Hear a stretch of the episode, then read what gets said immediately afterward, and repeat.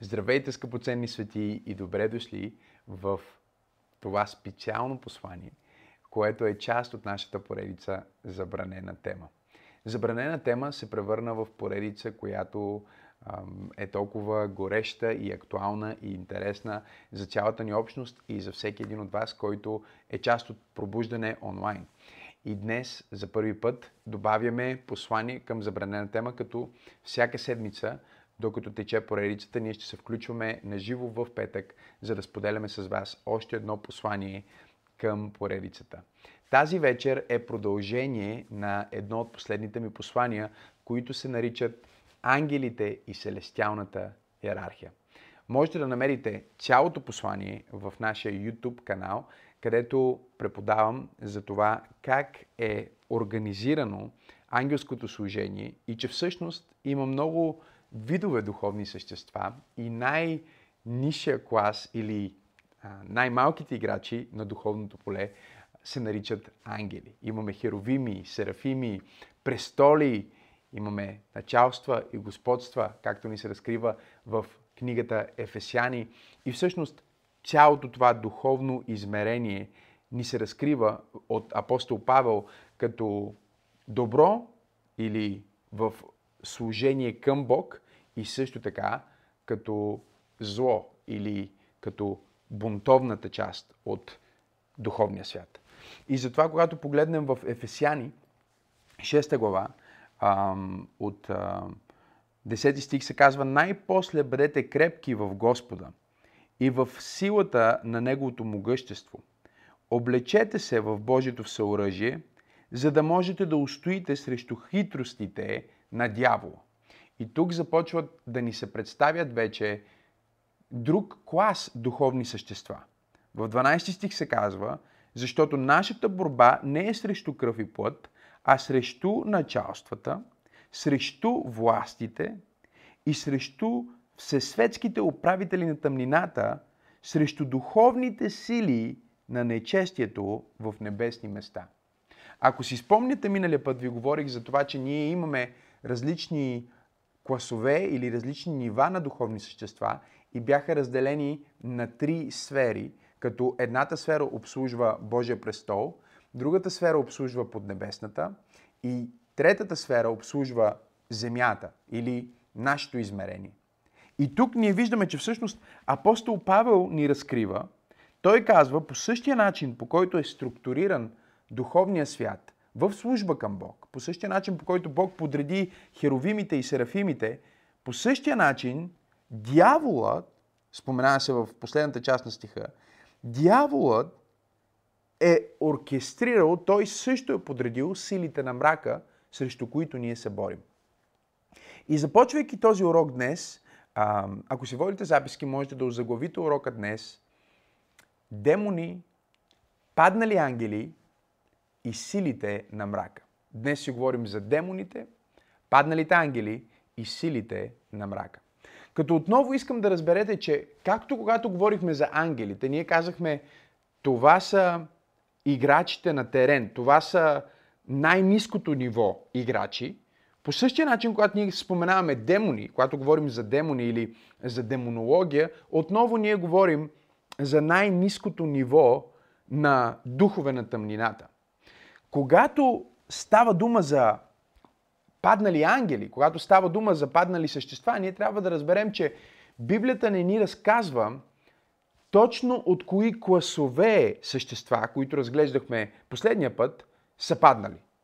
Със сигурност ние знаем, че дяволът, за който се говори в този пасаж, казва се да може да устроите на хитростите на дявола в 11 стих. Той е споменат като ръководителя един вид на това небесно воинство, което е срещу нас, което е срещу светиите, което е срещу Бог. Казва се да можете да устроите на хитростите на дявола, защото нашата борба, нашата война не е срещу хората, а и срещу, забележете, началствата, срещу властите и срещу всесветските управители на тъмнината и срещу духовните сили на нечестието в небесни места. Искам да си представите и да разбирате, че в момента, в който духовния свят или невидимия за нас свят се е разбунтувал срещу Бог, което между другото в Библията не се е случило веднъж, днес ще ви покажа един от бунтовете, един от примерите, които ако разбираме, ние ще разберем как така има всесветски управители на мрака. Как така има демони, има началства над региони, има демонични началства, началства, господари на тъмнината, над империи, над региони, над нации, над цели народи. Ние ще разгледаме това. Ние ще разберем всъщност защо Библията ни казва, че ние воюваме не срещу плът и кръв, не срещу аджендата на Рим, например, за времето на апостол Павел. Или аджендата просто на Вавилон за времето на Израел и библейските пророци. Или Асирия, или която и да е земна империя, а срещу началството, което стои отгоре. Срещу силите на мрака, които стоят над. За да разбираме всичко това, ние ще трябва да се върнем в самото начало, в книгата Битие, и да видим какво се случи при разделянето на нациите. Защото ако си спомняте внимателно, преди всичко имаше един народ. Човечеството като, а, като едно бе разглеждано от небето. Като едно бе разглеждано от Бог до Вавилон.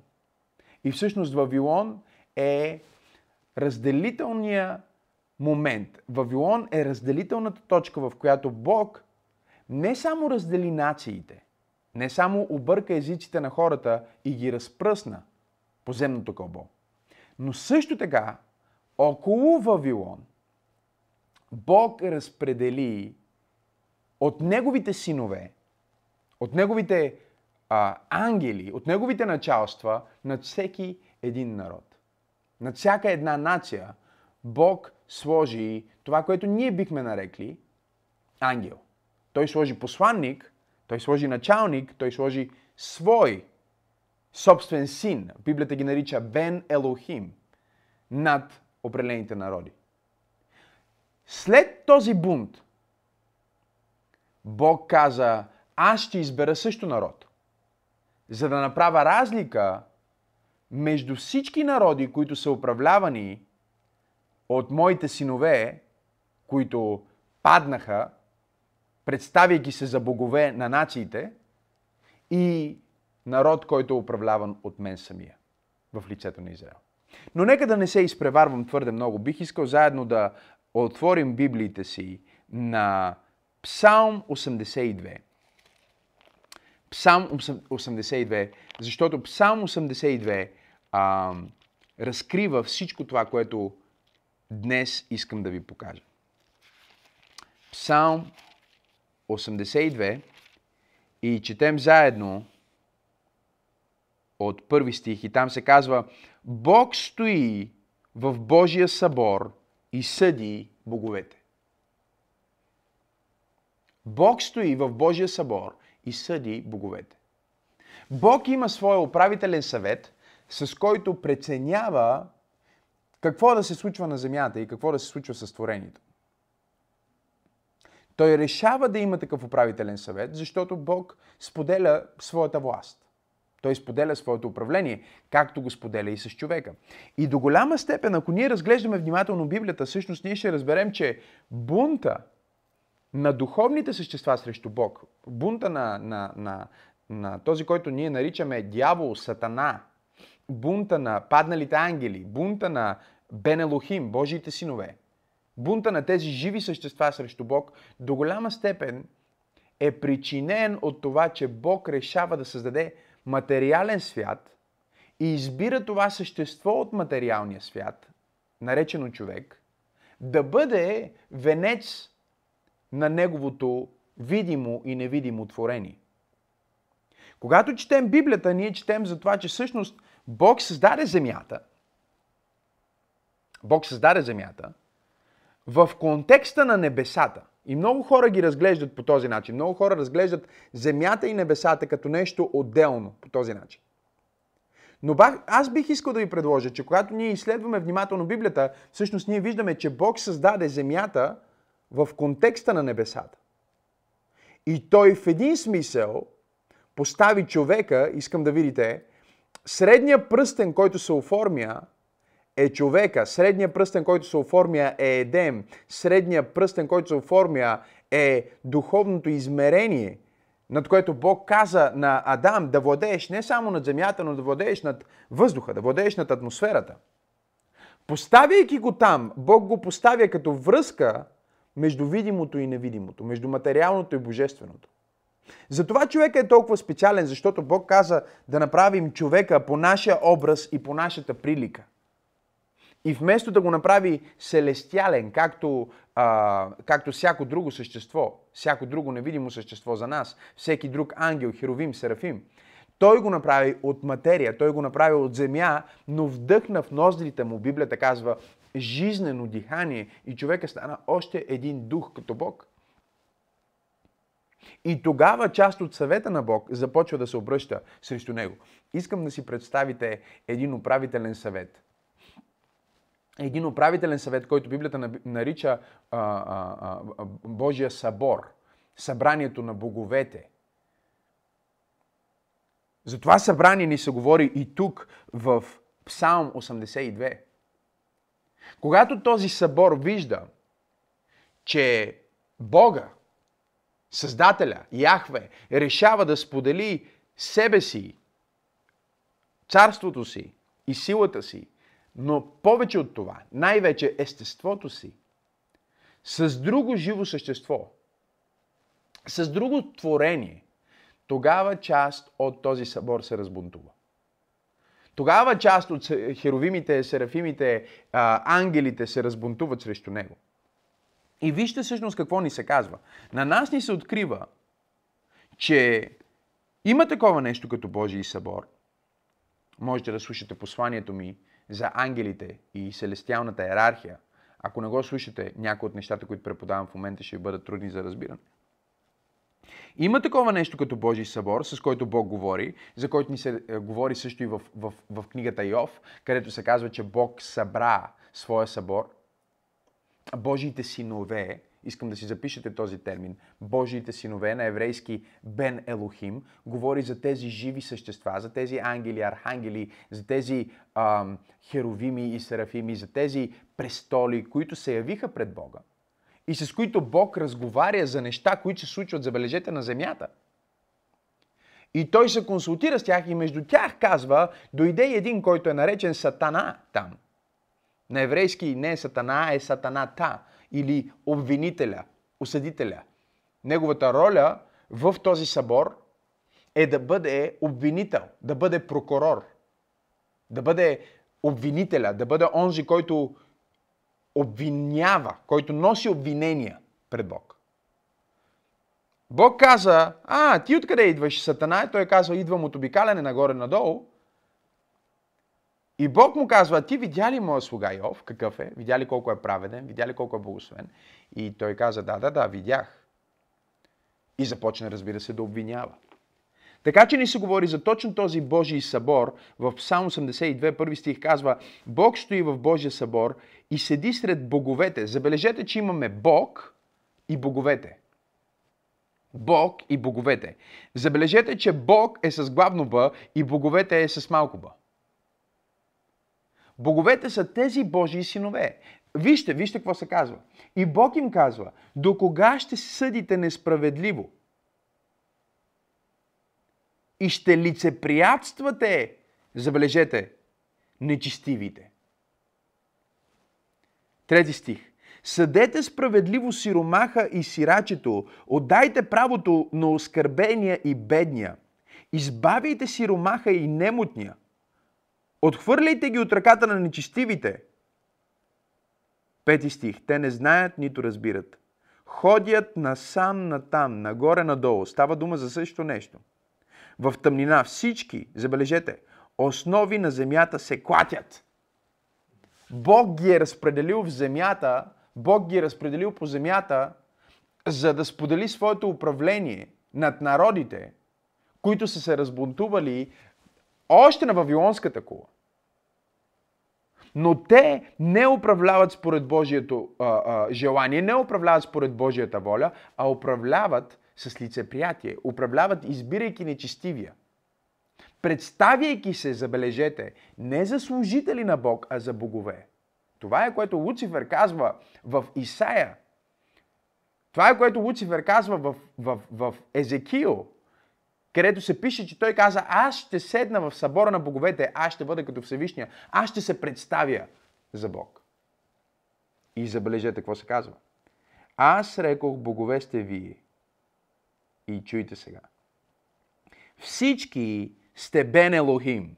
Всички сте синове на Всевишния. Но при все това ще умрете. Много е интересно това. Как е възможно синове на Всевишния да умрат? Те са безсмъртни. Продължава и казва, ще паднете като всички князе.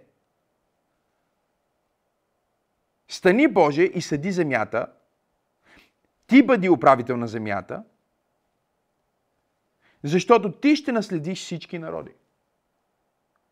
Това, което а, а, а, Израел разбират, това, което евреите разбират, когато те четат този пасаж и когато те четат а, за Вавилон и когато те четат това, което ние наричаме Стар Завет, е, че всъщност Бог повери нациите на ангелски същества.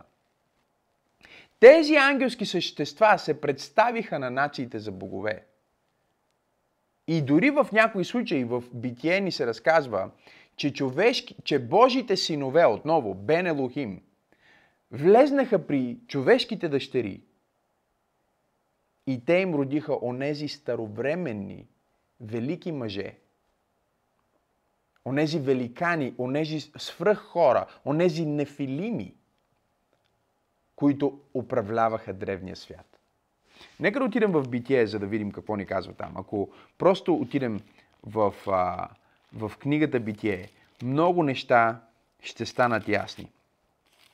Например, а, първото, което можем да видим там, е Битие, 6 глава първи стих и там се казва, когато започнаха човеците да се размножават по лицето на земята и им се раждаха дъщери, Божиите синове, отново Бен Елохим, като гледаха, че човешките дъщери са красиви, вземаха си за жени всички, които избираха. Тогава рече Господ,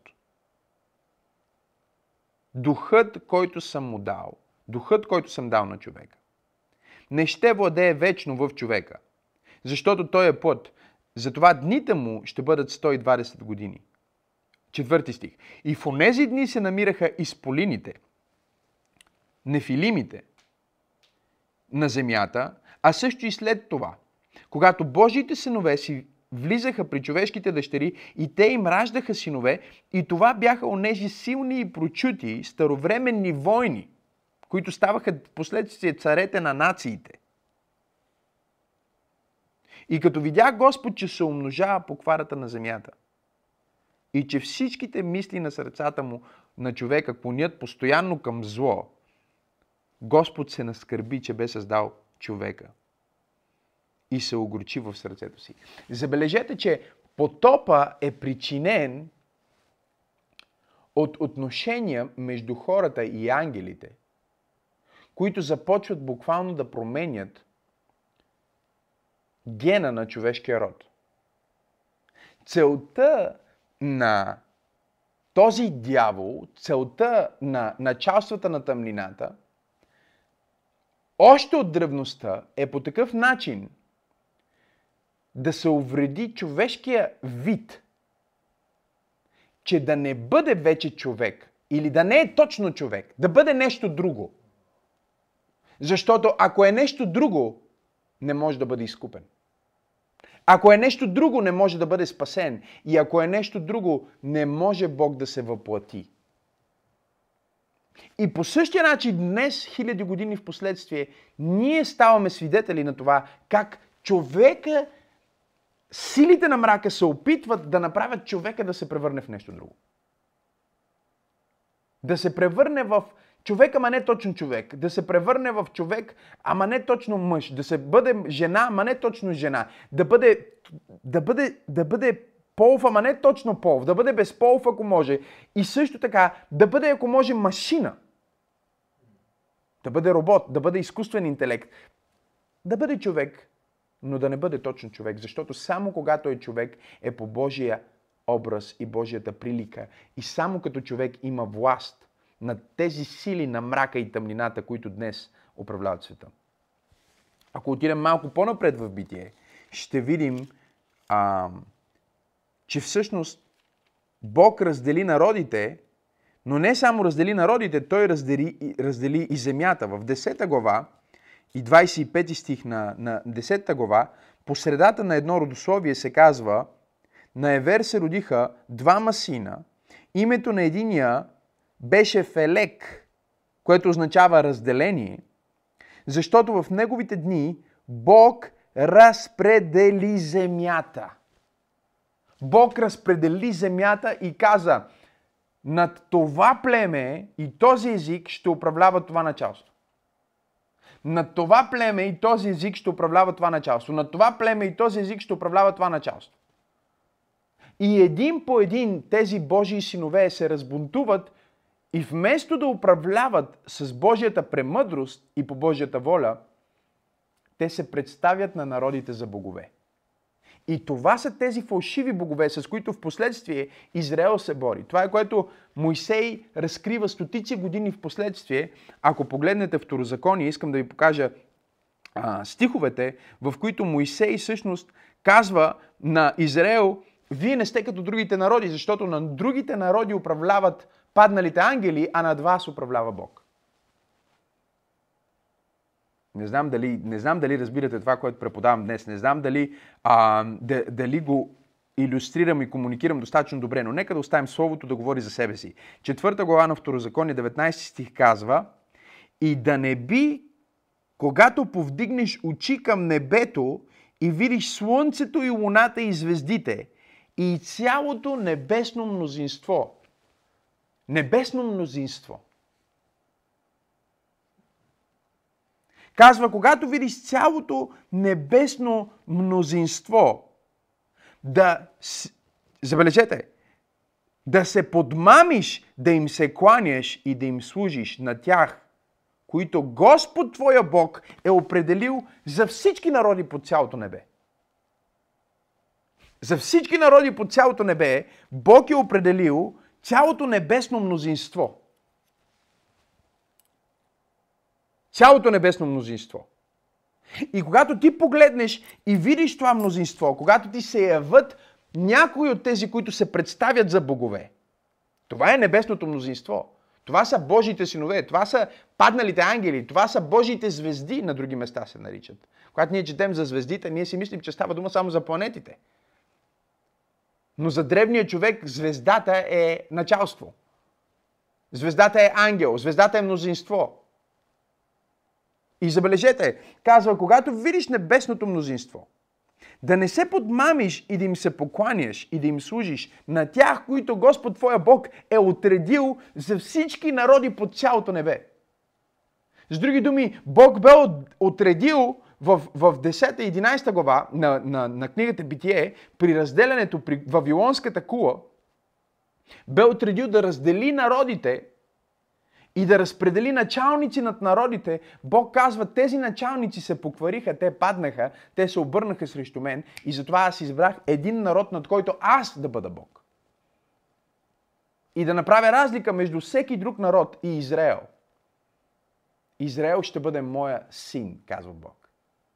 Защо Бог използва тази терминология, в която казва на, на Яков, казва Яков, ти ще бъдеш Израел и ти ще бъдеш моя син. Защото всеки друг народ претендира, че техният цар е роден от смес между Бог и човек. Древните царе винаги са се презентирали за богове. Първо са били богове, после са били Божии синове и накрая просто са били помазани царе. Днес ние нямаме царе. Нямаме царе, които да управляват на земята, но земята е била управлявана от царе. И първо тези царе са се представяли за богове. После са се наричали синове на богове. и накрая са били само помазани от богове. Така че, когато ние разглеждаме света днес, когато ние четем Библията, знам, че се намираме в Стария Завет, но апостол Павел говори по този начин, като че тези началства и власти всъщност са причината ние да имаме конфликти в света. Същите тези паднали ангели, същите тези началници на тъмнината са нещата, срещу които ние се борим, които имат адженда да управляват дневния ред на човеците. И Вавилонската кула е ключа, който а, всъщност ни отваря цялото това разбиране, защото при това разделяне Бог разделя света, Бог разпределя земята и казва на тази територия и този народ е това началство. И всички един по един от началниците се обръщат срещу Бог. И самата Вавилонска кула, ако вие четете внимателно, има логика хората да се опитват да направят. Какво се опитват да направят? Те се опитват да направят кула, с която да стигнат до Бога.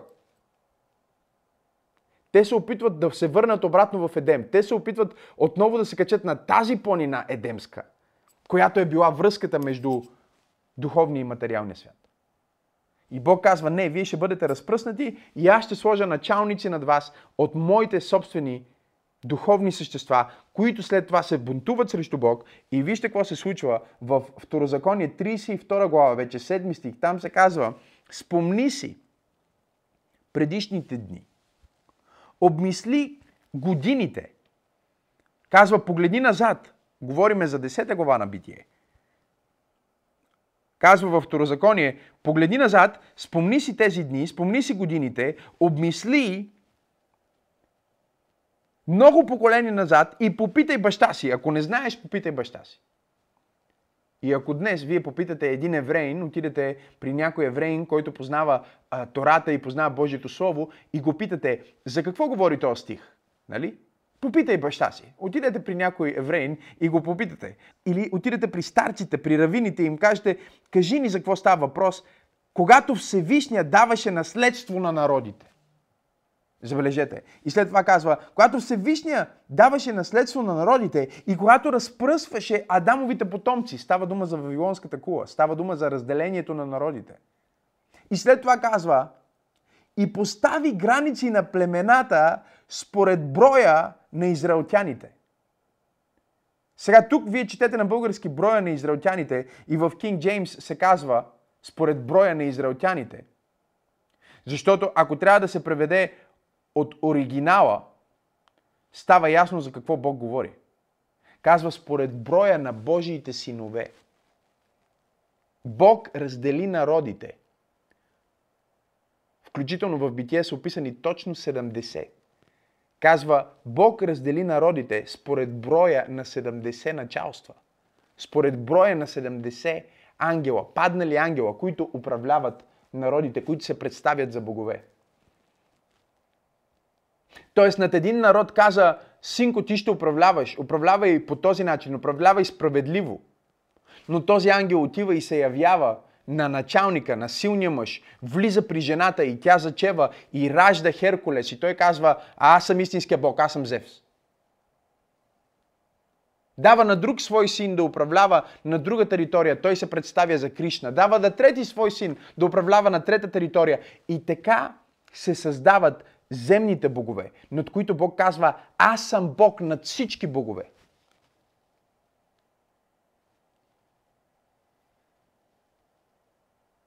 Вижте какво се казва. Казва, той раздели народите, когато разпръсна Адамовите потомци и постави границите на племената според броя на Бен Елохим, според броя на ангелите, на падналите ангели. Някой казва, защо Бог е дал народите на падналите ангели? Защо Бог е дал народите на падналите ангели? Той не е дал народите на падналите ангели. Той е дал народите на своите синове.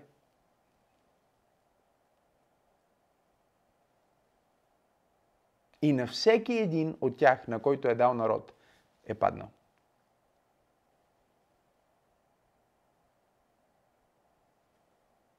Отново в, в, в същата книга се говори за това, че Бог разпредели земята, в Второзаконие 6 глава 14 и 15 стих се казва да не следваш други богове с малко ба. От боговете на племената, които са около вас.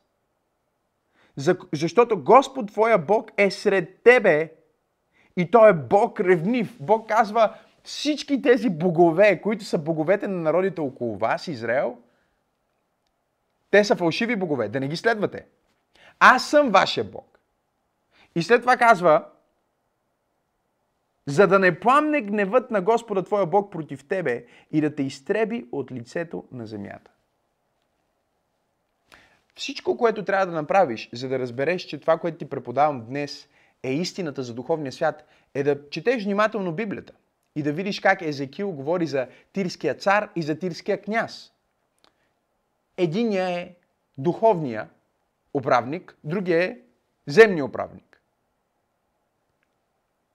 Всичко, което трябва да направиш, е да четеш внимателно Библията и да видиш, че Бог каза, аз ще накажа боговете на Египет.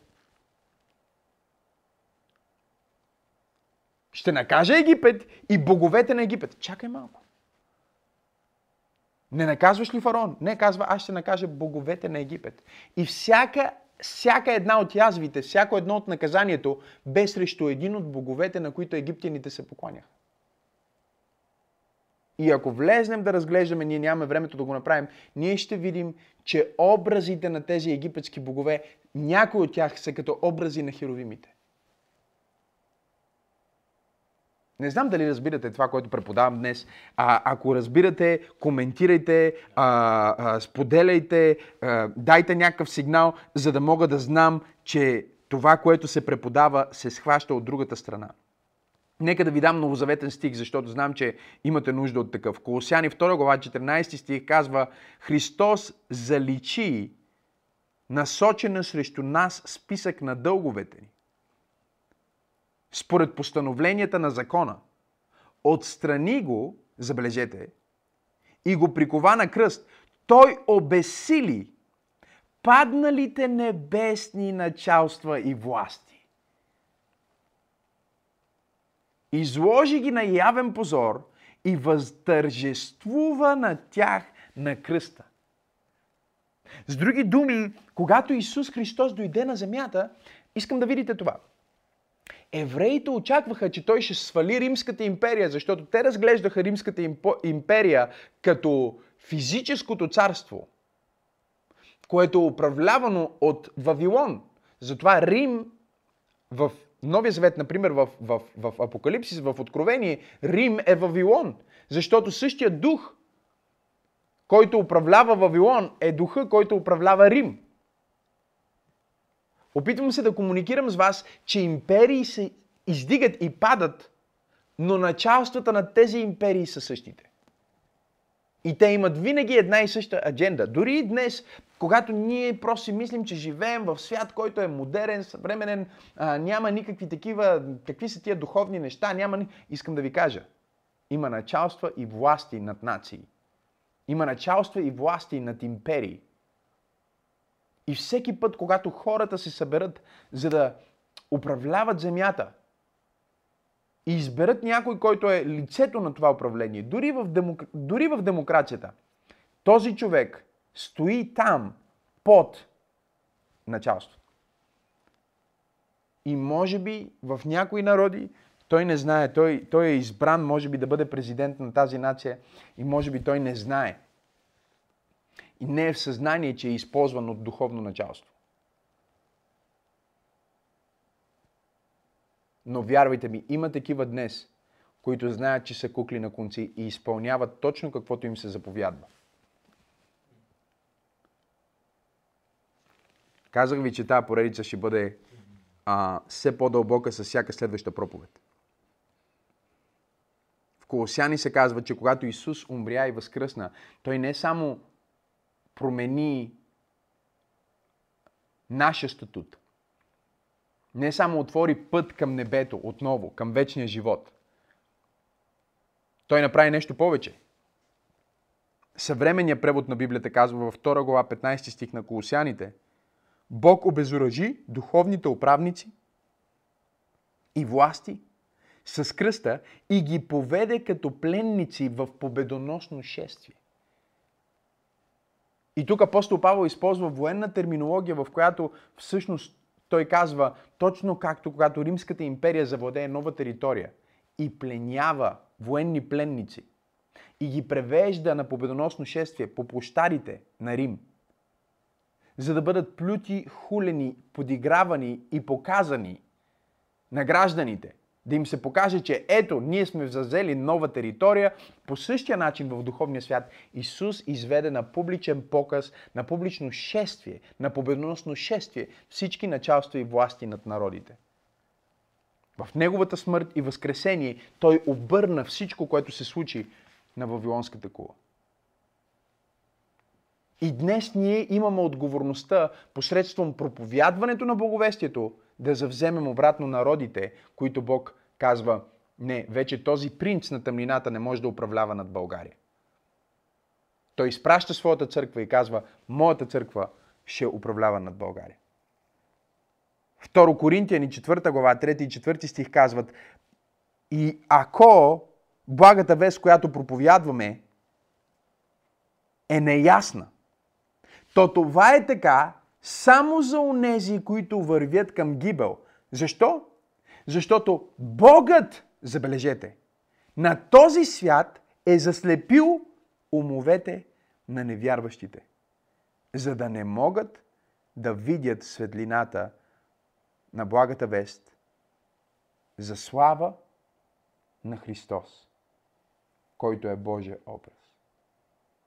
С други думи, когато ние проповядваме благовестието, това е единствения начин силата на мрака, която контролира над определен регион, да започне да губи и очите на хората да се отворят за реалния живот и за реалния смисъл. Да излезнат от матрицата, да излезнат от робството и да, да, да навлезнат в славната свобода на Божия Син Исус Христос. Ние се изправяме според апостол Павел, срещу духовни началства и власти.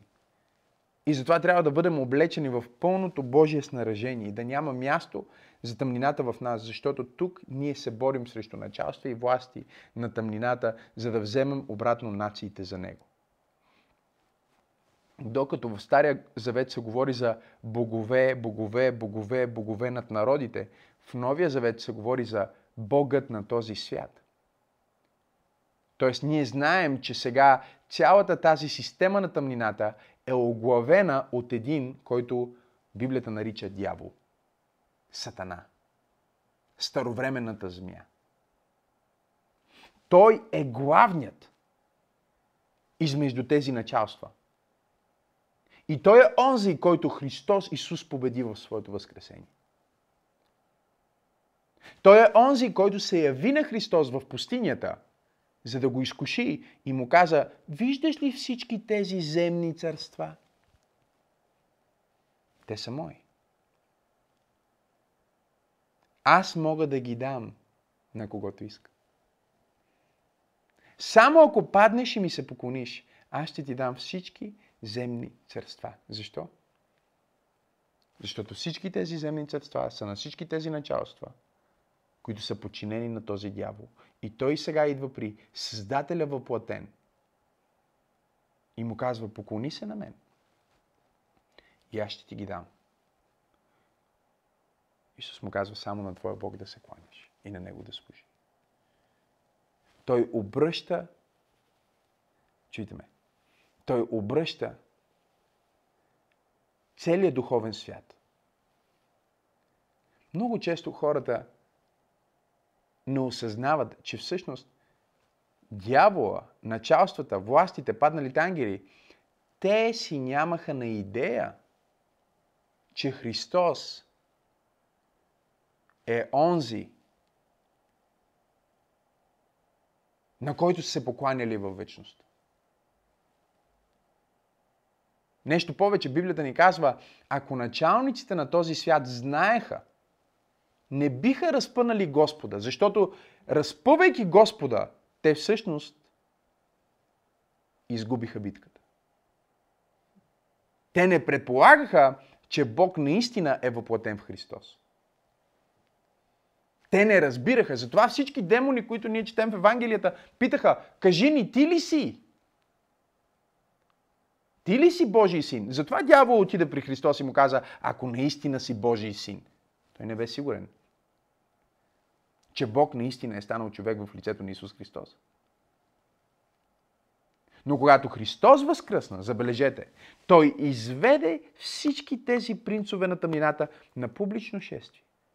И от объркване и разделение, което започва в Вавилонската кула,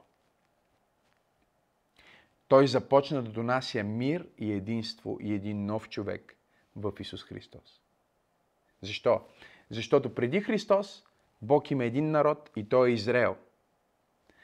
След възкресението на Христос, той казва, аз отново искам да си взема нациите. Как ще си взема нациите? Чрез проповядването на благата вест. Как ще си взема нациите? Чрез църквата. И затова, докато на Вавилонската кула езиците на нациите се объркват и хората се разделят, след възкресението на Исус на хълма Сион, всички започват да говорят на непознат език, но в единство. И нациите, които са там, започват да ги разбират. И забележете, антидота на Вавилон е Педесятница. Бог обръща всичко на Педесятница. На Педесятница те говорят на непознати езици, които са непознати за тях, но са познати за всички светски хора. И всеки народ, който бе представен там, и те се изброяват във втора глава на Деяния на апостолите, чуха израелтяните да говорят на техния език за великите Божии дела. И Бог каза, сега е време да вземем всичко това, което е било изгубено, обратно. Време е да вземем нациите и те отново да бъдат народите на нашия Бог. Бог иска Неговата църква да бъде от всеки народ, от всяко племе и всяка нация. Неговата църква е призованото тяло, избрания орган, посредством който Той установява своето управление отново на земята. Някой казва, пастор Максим, дори не стигна времето да ни обясниш за демоните. дори не стигна времето да ни кажеш кои са те и какво правят те. Имам цяла поредица, която се нарича ам, паранормално. Така че ще сложим линк в описанието на това получение и там ще можете да разберете повече за, за демоните, за падналите ангели, за това как можете да се съпротивите, за това как да се справите с, а, с демонична опресия, ако се борите с такава. Но в финала на това получение днес, в което ви говорих за а, падналите ангели и за а, за духовната иерархия в, в, в силите на мрака, искам да видите нещо друго, което се намира в Ефесяни, втора глава, от първи до 9 стих. И там нещата наистина се пакетират много добре. И там се казва така. В миналото вие бяхте мъртви духовно, поради престъпленията и греховете си. Живеехте според законите на този свят. И следвахте господаря на злите сили. Господаря на злите, сили. Дявола е господаря на злите сили. Злите сили са началниците над региони и нации. Казва, вие следвахте господаря на злите сили. Владеещ, забележете, земята. Той сега продължава да действа в непокорните. Непокорните, онези, които не са приели Христос, онези, които не искат да бъдат част от Неговото тяло. Някога и ние живеехме като тях. Следвахме страстите на грешната си човешка природа и вършихме онова, което нашите тела и умове желаеха. В положението, в което бяхме, ние, както всички останали хора, бяхме обречени да изпитаме върху себе си Божия гняв.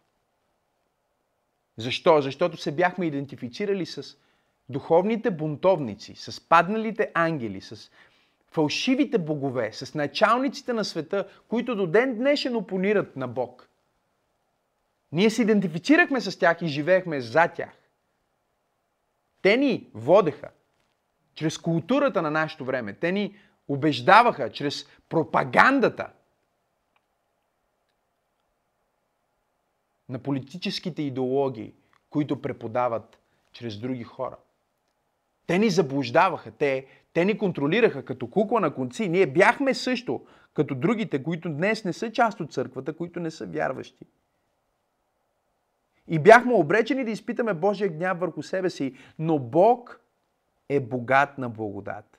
И благодарение на великата любов, с която ни обикна, още докато бяхме мъртви духовно поради престъпленията си, Той ни даде живот заедно с Христос.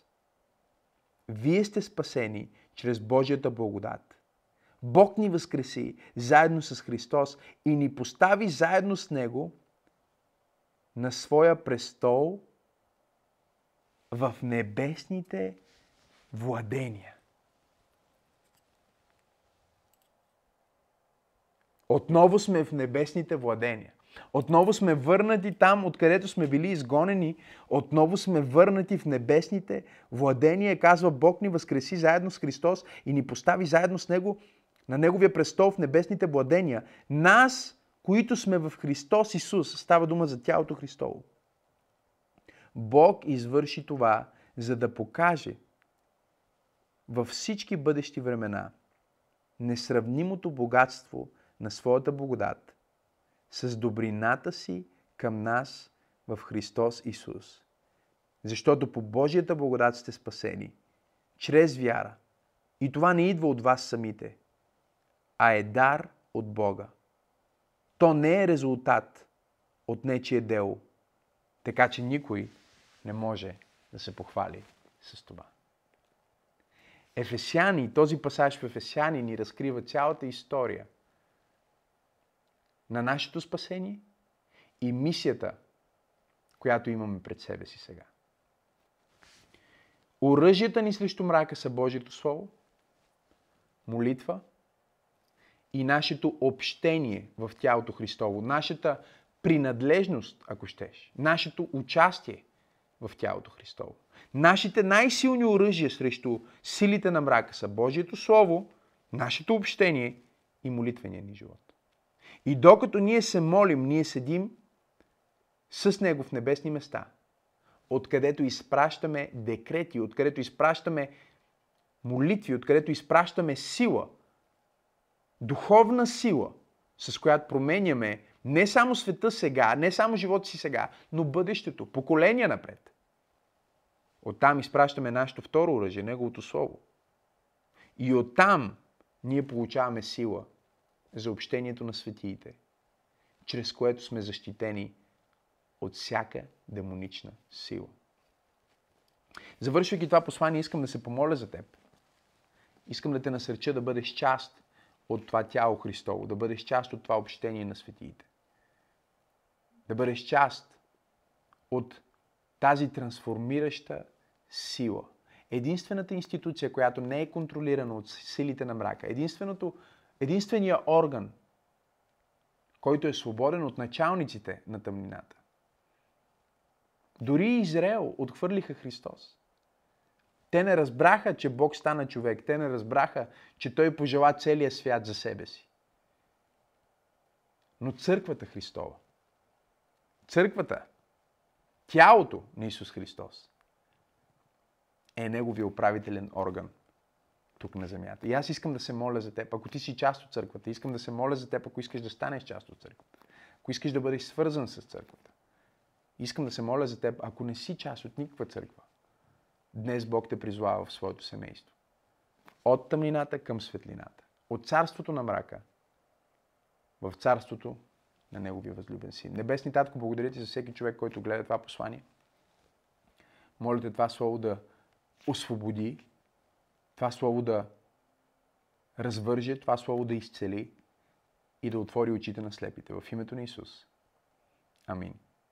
Ако това послание те е благословило, може да споделиш посланието, може да коментираш посланието, абонирай се към нашия YouTube канал и разбира се, можеш да ни подкрепиш с твоето дарение, като натиснеш линка Дари в описанието на това получение.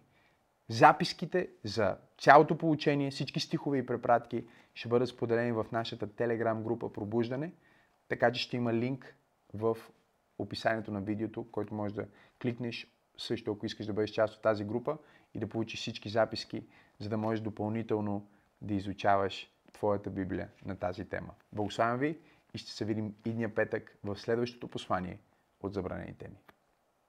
За да дарите, посетете нашия вебсайт awakening.bg. Можете да дарите по един от следните начини. Опция 1 – с карта. Изберете желаната сума. Ако искате да партнирате ежемесечно, може да селектирате опцията Искам да партнирам всеки месец. След това натиснете Продължи. На следващата страница във формата попълнете вашите лични данни и детайли на картата ви. Важно е да посочите основание фонд сгради. След това натиснете бутона Дари. Ще получите имейл с потвърждение на вашето дарение. Ако използвате PayPal, изберете бутона Дари сега и ще бъдете насочени към сайта на PayPal. Ако предпочитате да дарите по банков път, можете да видите детайлите на нашата сметка, като натиснете тук. Благодарим ви за щедростта!